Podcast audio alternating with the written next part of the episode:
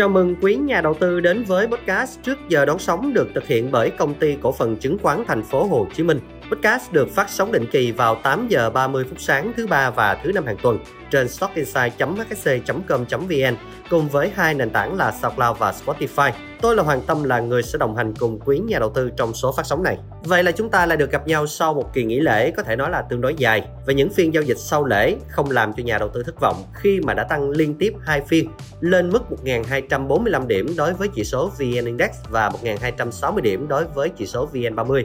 Hầu hết thì các mã cổ phiếu vẫn duy trì được sự ổn định và tiếp tục tỏa sắc xanh.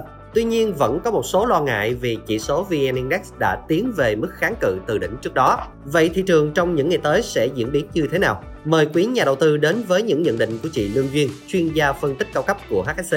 Xin mời chị. Dạ vâng, xin chào anh chị nhà đầu tư, xin chào anh Tâm. Rất vui được gặp lại mọi người trong chương trình podcast trước giờ đoán sóng của HSC trong buổi sáng ngày hôm nay. Rất cảm ơn câu hỏi mà anh Tâm đã đặt ra về quan điểm thị trường của Duyên ở thời điểm hiện tại.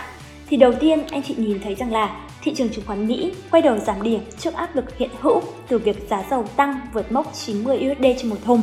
Điều này có nguy cơ làm dấy lên lo ngại lạm phát trên toàn cầu là nỗ lực mới nhất của hai nhà sản xuất dầu lớn nhất thế giới nhằm tăng giá, mặc dù là phần lớn thế giới đang phải vật lộn với chi phí năng lượng tăng cao. Ngoài ra thì thông tin về báo cáo thất nghiệp của Mỹ tăng vọt lên mức là 3,8% cùng với thu nhập bình quân theo giờ giảm.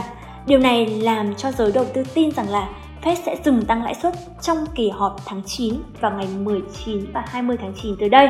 Bên cạnh đó, thì chính phủ Trung Quốc cũng đang tìm mọi cách để hỗ trợ cho thị trường bất động sản, không để đổ vỡ và phá sản dây chuyền xảy ra. Các biện pháp kích thích mới nhất của chính phủ Trung Quốc trong thời gian gần đây bao gồm đó là giảm lãi suất thế chấp hiện tại và các khoản vay ưu đãi để mua nhà lần đầu ở các thành phố lớn và nhiều nhà phân tích cho rằng Trung Quốc sẽ cần nhiều hơn sự hỗ trợ để ổn định lại lĩnh vực bất động sản, khôi phục niềm tin của người tiêu dùng và tạo đà cho một sự hồi phục thực sự sau đó. Nhìn chung thì với những nỗ lực từ chính sách của chính phủ Trung Quốc thì sẽ tạo ra cơ hội để Trung Quốc hồi phục từ cuộc khủng hoảng bất động sản đang hiện hữu cũng như là tháo gỡ những nghi ngại liên quan tới triển vọng hồi phục kinh tế của Trung Quốc.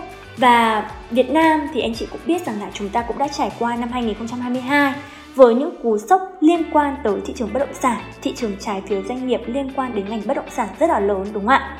Tất nhiên là chúng ta không thể so sánh quy mô thị trường bất động sản Việt Nam so với thị trường bất động sản Trung Quốc, nhưng chúng ta có thể nhìn thấy rằng từ phía chính sách cũng đã tạo ra những lối thoát để khơi thông dòng chảy tín dụng vào kênh huy động cho các doanh nghiệp bất động sản là kênh thị trường chứng khoán và phản ứng giá của những cổ phiếu bất động sản của Việt Nam có những doanh nghiệp đã tăng gấp 2, thậm chí là gấp 3 lần.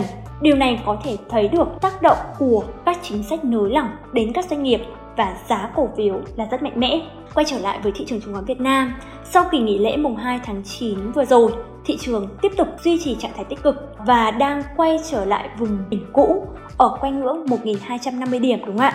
Điều này khiến cho các nhà đầu tư trên thị trường chứng khoán trong hai phiên giao dịch đầu của tháng 9 khá là vui mừng. Và điểm nhấn chính đó là thanh khoản của thị trường tiếp tục được gia tăng và trở về mức trung bình 20 phiên sau 2 tuần sụt giảm trước đó. Đây là tín hiệu rất rõ ràng cho thấy tâm lý tích cực đang được lan tỏa trên bảng điện tử và dòng tiền tiếp tục lựa chọn gia tăng tỷ trọng. Chưa kể đó là những nhóm ngành, nhóm cổ phiếu vừa hóa lớn cùng với nhóm cổ phiếu ngân hàng, nhóm cổ phiếu chứng khoán vẫn đang làm rất tốt vai trò dẫn dắt trong các phiên giao dịch trở lại đây đúng không ạ?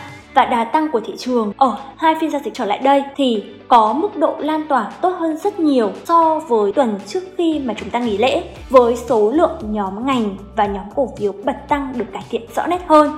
Điều này cũng sẽ tạo ra thêm cơ hội cho các giao dịch trong ngắn hạn và cũng là môi trường để thị trường thu hút được thêm dòng tiền. Nhìn chung thì thị trường sau phiên rung lắc mạnh ngày 18 tháng 8 đang quay trở lại với vận động khá tích cực cùng với yếu tố dòng tiền liên tiếp gia tăng.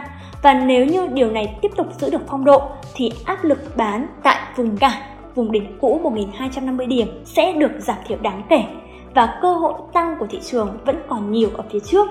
Do vậy, nhà đầu tư vẫn có thể tiếp tục nắm giữ cổ phiếu đang có trong danh mục và những nhịp điều chỉnh rung lắc sẽ là cơ hội để cho anh chị gia tăng tỷ trọng và một số nhóm ngành mà anh chị có thể quan tâm trong bối cảnh ở thời điểm hiện tại như là nhóm cổ phiếu ngành chứng khoán, ngành ngân hàng, nhóm cổ phiếu đầu tư công, dầu khí. Dạ vâng, và đó là quan điểm về thị trường của Duyên ở thời điểm này. Cảm ơn anh chị đã lắng nghe, cảm ơn anh Tâm. Xin cảm ơn chị Lương Duyên. Vậy là quý nhà đầu tư đã phần nào hình dung được bức tranh sắp tới của thị trường. Mong rằng những nhận định của chuyên gia chúng tôi sẽ giúp quý vị có thêm phần tự tin với những quyết định của mình. Chúc cho quý nhà đầu tư sẽ luôn gặt hái được nhiều thành công trên thị trường. Xin chào và hẹn gặp lại trong trước giờ đón sóng tuần sau.